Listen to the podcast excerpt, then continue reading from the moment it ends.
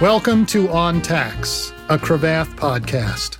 I'm Len Teti, a partner in the tax department of Cravath, Swaine and Moore, a premier U.S. law firm based in New York City. On each episode of On Tax, I talk to professionals in the Cravath network about their life and work in the world of tax. We focus on the human side of tax law, highlighting the people, connections, and stories that make the space such a fascinating and dynamic area of practice. I hope you enjoyed this episode.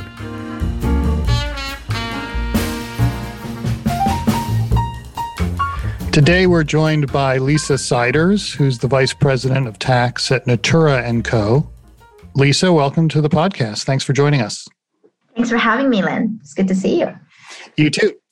So, Lisa, you and I first met in 2015 when you were at Avon before Avon was acquired by Natura. We've worked together for several years since then, but I know your story in the tax law goes goes back before that. So why don't you tell us about your background in the law and how you found your way to the tax world? Sure. I found my way to the tax world in a tax class that I took in law school. And while I enjoyed law school very much, I didn't feel a strong passion for any of my law school classes until the day I walked into Tax 101. And once the professor started speaking, it was like a language that I knew. You know, it was intuitive and I loved the class. Many of us went to law school with the expectation that we do what we thought lawyers did, either from law and order or from movies obviously being a tax lawyer is really nothing like that. There aren't a lot of popular movies or, or tv shows about tax lawyers. And so as you think about leaving law school having added the mba degree what were you thinking as you looked for your first job in tax? I was looking at law firms accounting firms and corporations and I compared careers in all three of them. And what appealed to me with the accounting firms is that I was able to utilize more of my accounting and financial knowledge, which I did get as part of my MBA program. And I was more drawn towards that. And you started your career at Deloitte, is that right? Yes, I was recruited into their comprehensive tax solutions program. What we did then was we would travel across the country and look at our clients' work papers and identify opportunities and then present them to management and implement those opportunities. What else do you remember about those early days in a professional life? The people you were working with, individual tasks you were asked to do? What sorts of feelings do you remember when you think back to those days? I remember thinking actually that I was working on a lot of spreadsheets. I really enjoyed working with the different clients and meeting them and understanding how their companies were run and what was important to them. But as a junior person, I was really doing a lot of Excel modeling at that time. And I miss the legal aspects of tax on reading the code, understanding the code, applying it. That was when I started looking at international tax planning. So you joined E&Y and were there for several years. Tell us about how your experience in international tax at E&Y developed that part of your career.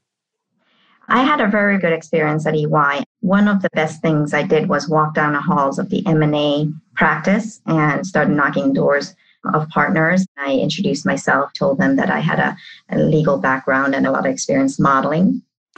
But literally, you're walking down the hallway, knocking on doors, and literally. introducing yourself.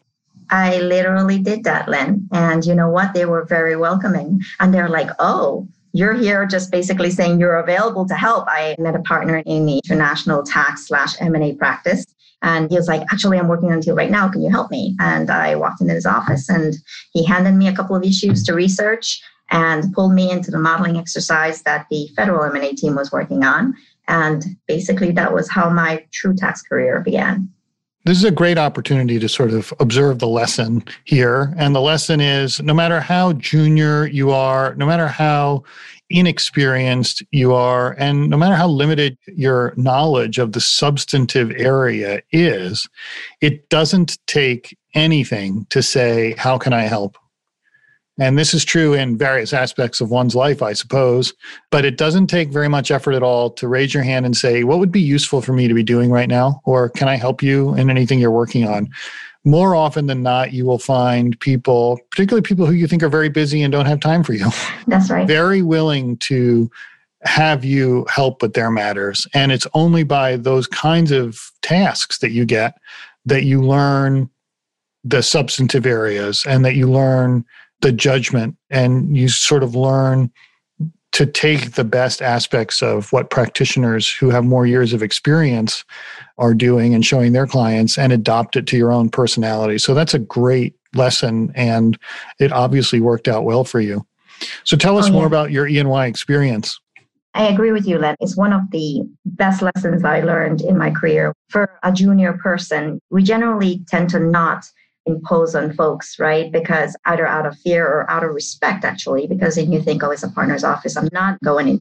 But what we don't realize is that these people are human beings too, you know, and in this day and age, we sit in, in these offices and I wonder who's not knocking on my door, right? Mm-hmm. And the truth of the matter is someone always needs help. And we really appreciate the people who have the courage to just step up and sort of say, you know what, I just want to help. And more oftentimes than not, we will come up with something and give it to them just because, you know, we're just so impressed with the fact that they're willing to just offer it up, right? That's right. Absolutely. So that's what happened. One deal led to another, and I started working on a lot of private equity deals. I also was cognizant that I was building my reputation with the M&A team, but I wasn't doing as much with the international team. So I made sure that I walked those halls as well and made sure that I got a few regular clients, if you will, who I could build long term relationships with and helping them with their day to day and make sure that I'm available to them whenever they needed me. So at that point, I was really managing my stakeholders, if you will. I always treated everyone that I worked with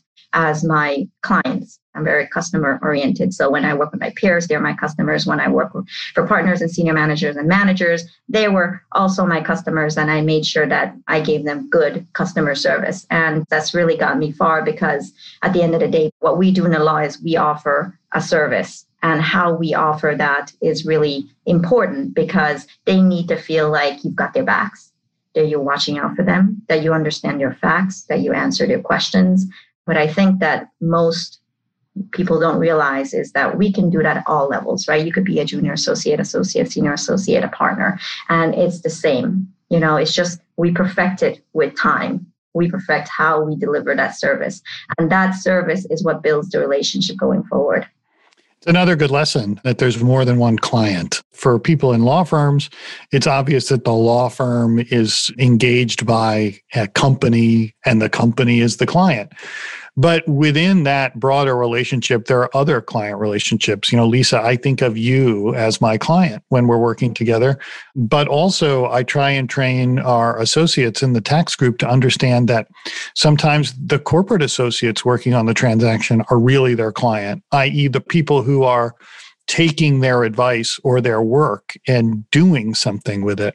Sometimes the corporate partners at Cravath are our clients. Sometimes the tax partner is the tax associate's client. And it's a really great lesson you're helping us teach that the people who are consuming your services at any given time are the people who are your clients. And therefore, you owe them a lot of hard work and a lot of diligence, and you owe them good communication and attentiveness. Yeah, I call it a 360 approach, you know, because at the end of the day, the group of people who are going to decide whether or not you make partner, they have been your clients since day one, right? That's true. Have you neglected that relationship or not?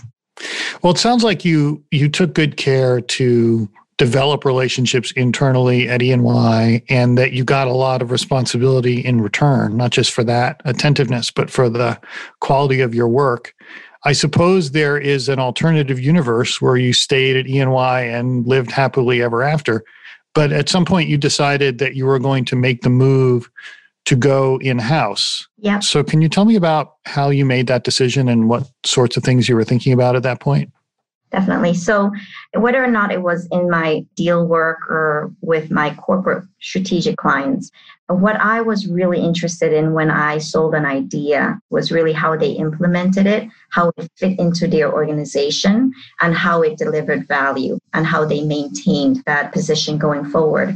And I find myself really interested in what the accounting implications were, how it impacted the stock price, how it impacted the organization as a whole. So I was given a very good opportunity at Praxair to be their international tax director. My career at that time I saw it as going in one of two ways. One, I could go in and see how well I could do in corporate and whether or not it was the right fit for me. And if it was not the right fit, it would give me such insight into how to serve my clients because I would be able to relate to what they went through, right, as clients. So for me, it was a win win situation. There was no risk because I was in my career early enough that I could take a year or two to do that.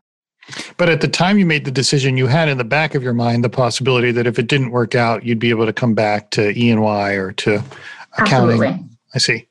So how did it go?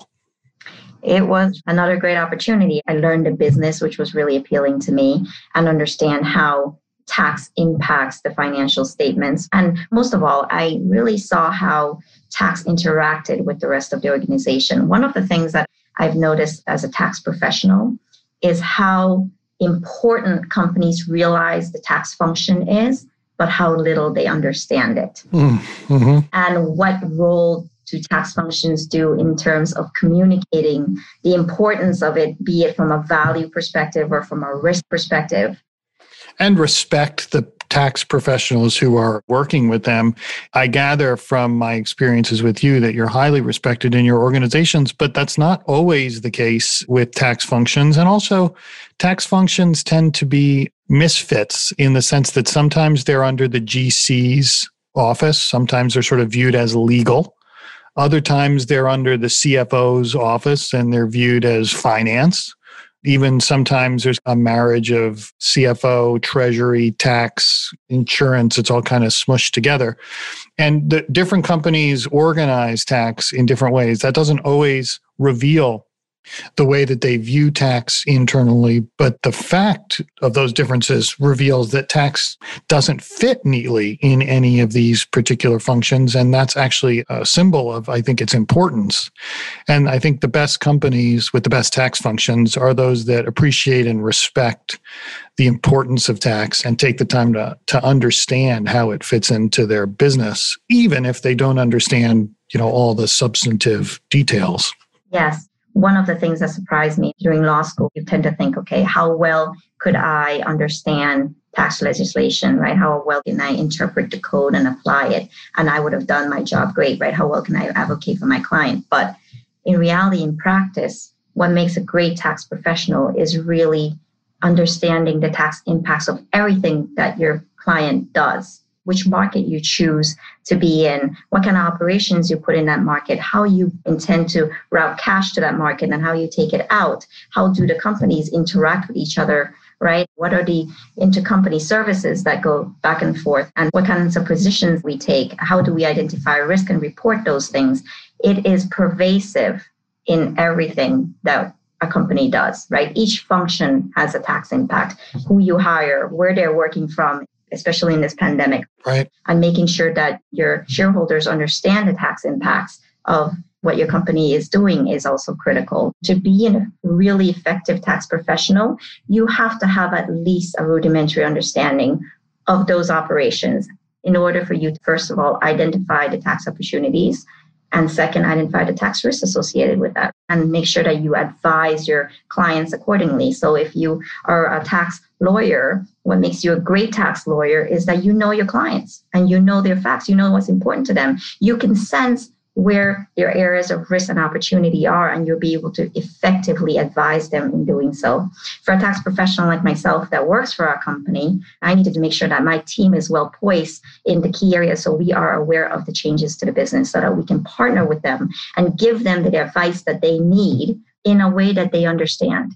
Most people will not understand if you speak code to them their eyes glaze over and then the whole stereotype comes in where we don't understand tax. In reality the concepts are very simple. If you're able to communicate so that your client understands you've added value you would have done your job well. So being able to know your client know what they do understand what they do and then render that service the connecting that is really what makes a true tax professional great so it sounds like that transition to in house roles suited you well. And then you and I, as I said, got to know each other when you were at Avon.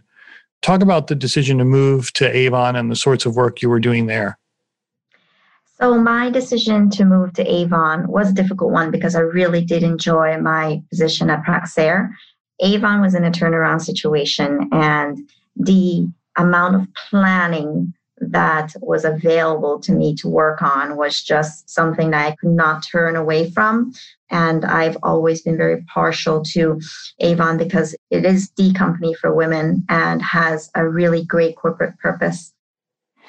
Avon had been a longtime client of Cravath's in 2015 when I first started working with you.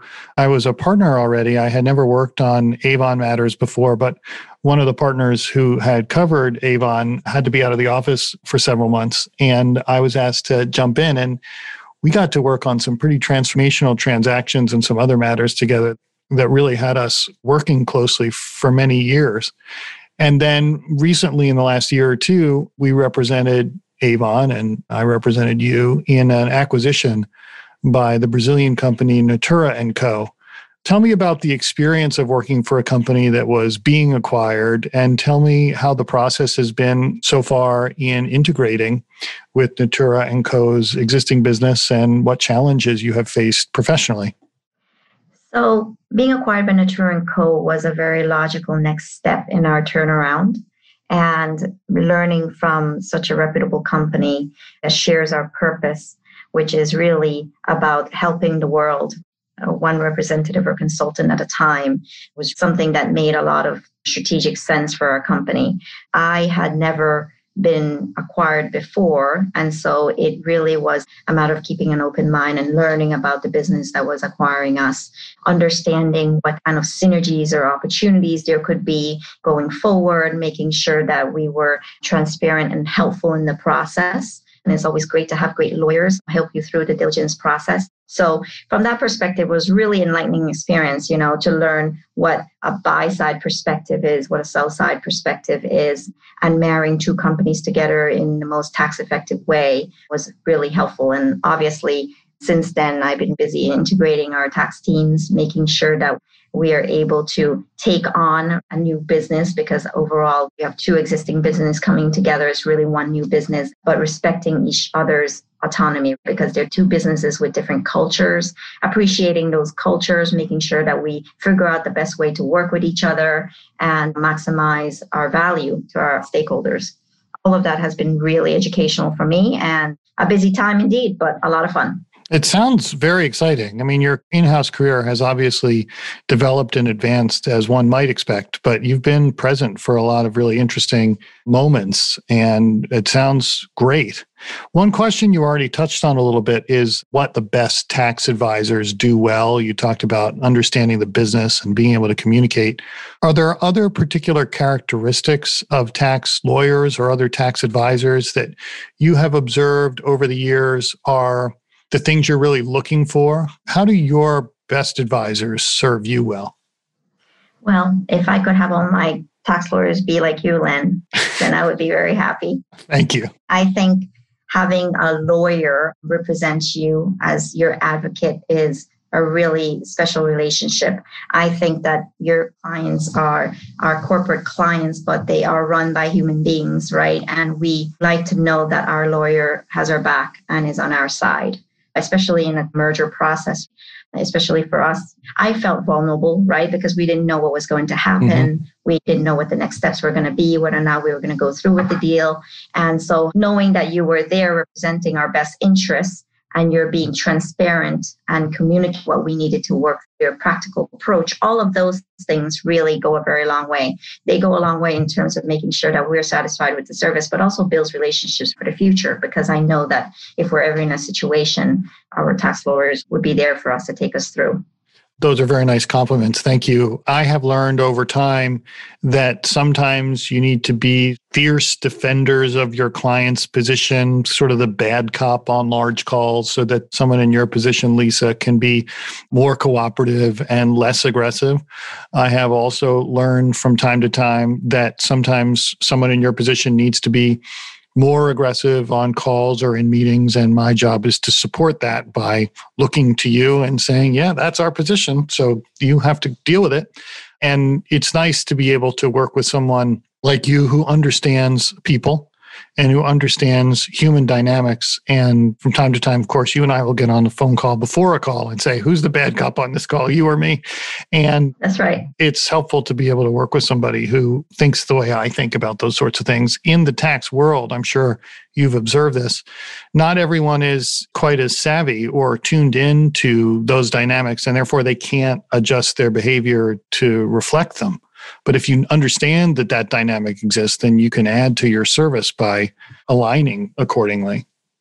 Yes. And you know what? That applies, right, to all aspects of our lives. I think we need to really tune in to all of our stakeholders and understand what is important to them. It all comes down to that, right? We all have a role to play, and how well we can achieve our combined result really depends on how well we know each other and how well we collaborate with each other. And so, understanding human nature is a critical part of becoming a great tax professional, in my view. It's not something to be underestimated. I think at the end of the day, it is the differentiating factor. You know, we've got a lot of smart people, right? A lot of people can review tax legislation, interpret it, get guidance, and apply it. But not many people can understand how to serve a client well how to build those long term relationships so that when they do need you, you're the person they want to call. And that piece, not everybody can do. And, and sometimes when I look for exceptional talent, that's the talent I look for. I'm always very flattered when you tell me, you know, you're my tax lawyer, Len. If I've got a problem, I'm going to call you. It's nice yeah. to hear as a business matter, but it personally, it always makes me feel good when you express that kind of confidence. It also makes me look great in front of our associates who hear it on phone calls. And I appreciate that oh, as well. Thank you. Let's spend the few minutes we have left talking about non tax things. I know you have a lot of really interesting things you like to do for hobbies and in your personal life. What would you like to talk about? Well, we can talk about what we have in common sure. running and how you made me a runner. sure, go ahead. I remember last year when we started quarantining, and of course, being the good tax lawyer that you are, you touched base with me to make sure I was doing okay. Mm-hmm. And then we talked about, you know, how we were coping with the stresses of an uncertain environment. And you inspired me when you told me you were running seven to 10 miles. I was like, how is that even possible? You know, do you still have legs? Have they fallen? Ah, and I told you, well, I'm going to try and make it. Remember, I had a couple of false starts. I think I remember telling you I made it to two miles, and that was like a record. So, but since then, you know, now I run like you. Seven to 10 miles is not a problem anymore. Well, recently you texted me and you told me you had run eight miles, and I haven't run more than five in a long time. And I was feeling like the student had passed the master or something. So I give you a lot of credit for that. And it's awesome to hear that you've taken that up. I found during the pandemic, it was a huge stress reliever for me. And it wasn't the sort of thing I could do at work. It's tough to get away frequently, consistently to do that sort of thing. And I commute from very far away. And so I'd have you know, 90 minutes one way. It's just really tough to find the time. But when you don't have to commute, you can use those hours in more productive ways. It gets you out of the house, you're breathing fresh air, and it improves your work product and improves your health. It's a win win. So tell me if work life stopped tomorrow and you could do anything, where would you go and what would you be doing next week? Is my husband going to hear this? Yes. you know, I often think about what we would do. I probably would build a house in the south of Italy where my husband's hometown is, and we have a small little plot of land and really enjoy my family, actually. So I would do that, and then I would write a book. That sounds great. That sounds great. You could do a lot worse than moving to southern Italy and living there for the rest of your life. That's for sure. Yeah, with lots of trips back to the US and visiting my favorite tax lawyers. we would love to see you. Lisa Siders, Vice President of Tax at Natura & Co. It's been a pleasure to catch up with you. Thank you for being a guest on our podcast and stay in touch. Thank you. Thanks for having me, Len. Thank you. You're welcome.